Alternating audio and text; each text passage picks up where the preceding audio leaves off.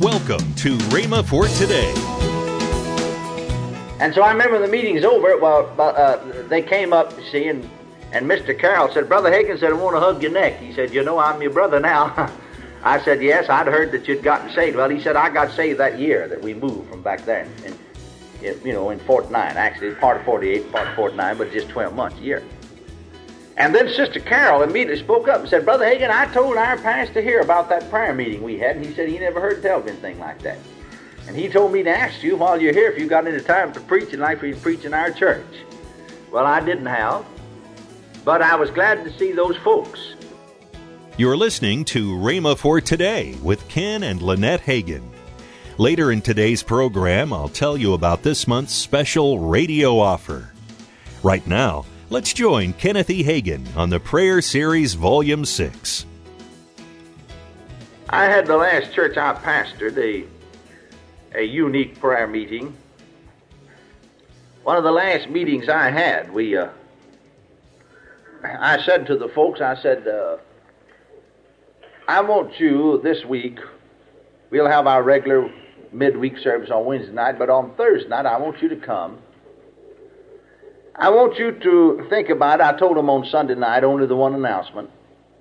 I want you to think about it. Between now and then, you'll have four days, Thursday night, you see. And the person that you'd like to see saved during this meeting above everybody else, write that name on a piece of paper. Now, if it's a husband and wife, then write both their names there. In other words, Bill and Jane Smith. Now, if they, as far as you know, they've never been saved, well, you just put a little letter S on there. If they are what we call backsliders, we'll just leave it blank and we'll understand that. Now, if it's just one person, just write one name. Now, you maybe think of a dozen, but I want you to select just one above everybody else that you won't see saved. Just one. Write that name on a piece of paper and bring it with you Thursday night. Well, I was pastor of a church down in the East Texas oil field, and really it doesn't, we don't have many severe winters usually down there, but uh, a norther blew in, and and it rained, and uh, well, and turned into snow and sleet. And there's four or five inches of snow and sleet on the ground. And uh, the uh, highway department and so on was just encouraging folks, except in the case of emergency, just stay off the streets and the roads, because they're not prepared for such weather as that, very seldom ever have such. And I'll be honest with you, I didn't expect, really, I didn't really expect anybody to come. I'll just tell you the truth about it, because it was hazardous to get out on the road, because the roads were solid, they had no equipment to get the sleet or the snow off, no equipment, because they just didn't have it. And so it was very hazardous to be out driving. But nonetheless, nineteen people came.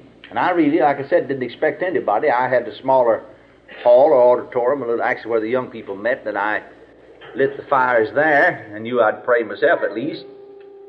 And perhaps uh, we had one family live right next door to the parsonage and right oh, half a block from the church, and they could walk. I knew that. But uh, we had nineteen besides myself that came. So I took all of the names and put in the offering plate and just mixed them up that way, did everybody know who brought which one. And then we, we see we each one brought a name, so then we passed it around. Each one of us took a slip out of that. Now I said, I'll get us started. Here's one. This is pray for, and I mentioned the name, called the name. Now I said, I want everybody to stand. The Bible said, if two of you agree on earth as touching anything they ask, it'll be done for them of my Father which is in heaven. I'm going to pray for this particular person to be saved during this meeting. Now, I told them, don't put somebody's name on there out in California or over in Oklahoma. They couldn't be saved during this meeting. I'm talking about somebody of this meeting you can reach. Now, we may pray for those folks later, but this is particularly this meeting. And I said, everybody listen intently to what I say and agree with it. Don't anybody pray out loud except me. You listen to what I say and agree with it. And so I finished my prayer. I said, did you agree? They said, yes. I said, well, then let's lift our hands and thank God because that person is saved then. Now, I said, don't anybody pray for that person anymore. If you think about it, say, well, thank God we settled that last Thursday night. Thank God for that salvation. Thank God for it. Well, we went right down through the list one by one. Sometimes I'd have them just to bow their heads over on the seat in front of them, and somebody would lead us, and we'd all agree. Sometimes we'd all pray at once and agree. And we went down through the list. Well, everybody that we prayed for but two got saved during that meeting. I never had that good a success in my life. I never heard anybody else of doing that, but I began to see what the Word said. I began to get a few little prayer secrets, you see. Now then, I came out to uh, California to preach a camp meeting in nineteen fifty-four. See, now that was back in forty-eight, I guess, that we did that. In nineteen fifty-four, I came out to California to preach a camp meeting, and and uh, so I, I saw a lady there in my church, Sister Carroll, her husband. He he never came to church. He was unsaved. He was one of the ones we prayed for, you see. But uh, the company he worked for, an oil company, he was gone practically all the time, and now they gave him a job in California and where he stayed home. Well, I had heard, you see, that he had gotten saved. You see, those other two now. Now, everybody but two that we prayed for was saved almost immediately within a month's time, the meeting, you see. And then those other two got saved before the year's out. We had a hundred percent average, batting average on that prayer meeting. And so I remember the meeting's over. Well, uh, they came up, you see, and, and Mister Carroll said, Brother Hagin said, I want to hug your neck. He said, you know, I'm your brother now. I said, yes, I'd heard that you'd gotten saved. Well, he said, I got saved that year that we moved from back there, in, in, you know, in forty-nine. Actually, part of forty-eight, part of forty-nine, but just twelve months, a year. And then Sister Carroll immediately spoke up and said, Brother Hagin, I told our pastor here about that prayer meeting we had, and he said he never heard tell of anything like that. And he told me to ask you while you're here if you got any time to preach and like for you to preach in our church. Well, I didn't have, but I was glad to see those folks and glad to know that that prayer worked. Well, now listen, when we come according to God's Word, God's Word does not fail. Did you hear me? Amen. I said God's Word does not fail. Amen. Now, if Jesus said, if two of you shall agree on earth as touching anything they ask, and he said it, didn't he? Matthew, the eighteenth chapter, the nineteenth verse, did he say it or did he not say it? Amen. If two of you shall agree on earth as touching anything they ask, it shall be done. Amen. It shall be done for them of my Father which is in heaven. He didn't say it might be done. He didn't say there's a possibility that it could be done. He didn't say, well, if it's the will of God, it'll be done. He said, if you agree on it, it'll be done. Amen. Amen. Now, as I said a little earlier, friends, uh, prayer means fighting. Now, not fighting God, but fighting demons who will try to keep these things from happening. Tell you it isn't so, tell you it's not going to happen. I know several years ago when I first went out on the field, I uh, I was preaching in West Texas. And uh, so the pastor said to me, we'd been preaching several weeks, finally we wound up by running the meeting six weeks, right up to Christmas time. And the pastor said to me, Brother Hagin, uh, how are you dated? And I said, well, I'm supposed to go get in another meeting before Christmas, but you see, if you're going somewhere else before Christmas, now you're going to have to start around the first of December, because if you wait too close to Christmas, you can't get started. But if you can get a meeting rolling, well, then you can go right on, you see. Doesn't make a lot of difference. You can hold your momentum. So, you see, I'd been there for three weeks. He said, well, we'd like for you to go another week here. I said, well, now, Brother McGee, if I go another week here, I'm going to have to go on two weeks beyond that, three weeks of December. Because I said, I'm going to have to go. See, he's talking to me in the middle of the third week. I said, really, I was supposed to start next next week, next Monday or Tuesday night. See, close there Sunday and travel and start Monday night, another place, another meeting there in Texas. I said, the fellow's waiting to hear from me right now. Get a phone call. I, I wrote and told him so far as I knew I'd be there. Well, we'd like if you go on here another week. I said, well, if I go one, I'll have to go two more. Because I can't go here, and then I won't have time to get that meeting started. I'm going to have to go on and get it started, or else we're too close to Christmas time, and people's minds get divided. Now, I always run meetings all, all every year, right down to the first Sunday before Christmas, and a lot of times to the day before Christmas. I mean, right down to Christmas Eve almost. And, and, and my crowds hold up. I never had any trouble, but see, but I always get started not later than the first of December.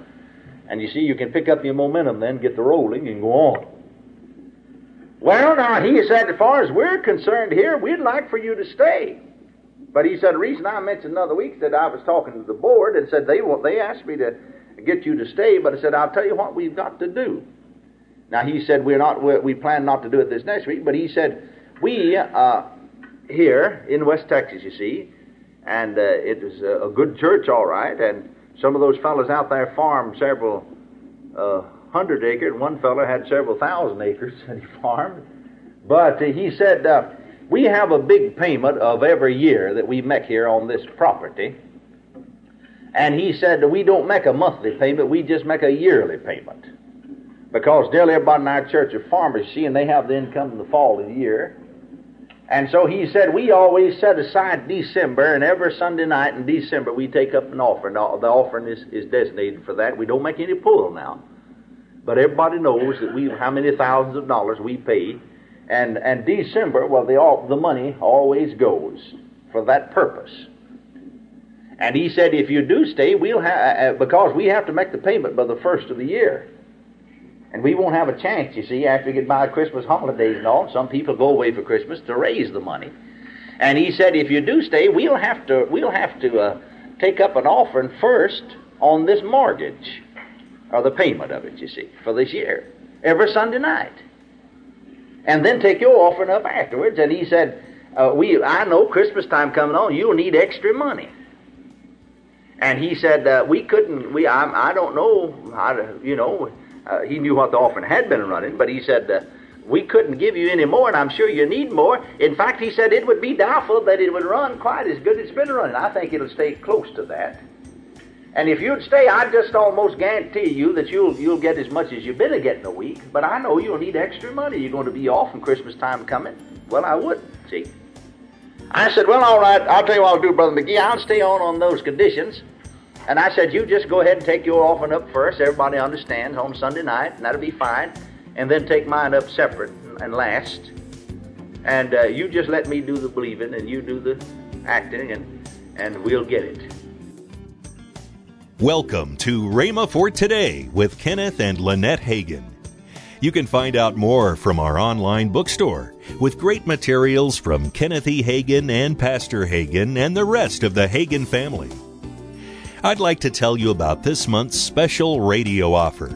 The first is Kenneth E. Hagin's book entitled Understanding How to Fight the Good Fight of Faith, a Rhema classic. Next is Kenneth Hagin's D V D entitled The Anointing Breaks the Chains. And finally, Kenneth E. Hagin's slimline book, Right and Wrong Thinking. All three resources are for the special price of twenty-three dollars and ninety cents. That's seven dollars and ninety-five cents off the retail price. Call toll-free one eight eight eight, F A I T H, nine nine. Again, call toll-free one eight eight eight, F A I T H, nine nine. You can also order online at rhema dot org. That's R H E M A dot O R G, rhema dot org. Or if you prefer to write to Kenneth Hagin Ministries, our address is P O. Box five oh one two six, Tulsa, Oklahoma, seven four one five zero. We always love to hear from our listeners, so write in or email us today and become a part of Rhema for Today. Now, let's join Ken and Lynette Hagin. For you in the Oklahoma City area, don't forget Northwest Expressway. eighty-nine twenty-one Northwest Rhema, Expressway. Rhema Bible Church, Oklahoma City. Come on out, be with us on Sunday. Enjoy the weekend and come and yes. enjoy Sunday night, Sunday morning on Sunday night at six p.m. That's right. Tomorrow on Rhema for Today, we'll continue Kenneth E. Hagin's life-changing series. That's next time on Rhema for Today with Kenneth and Lynette Hagin.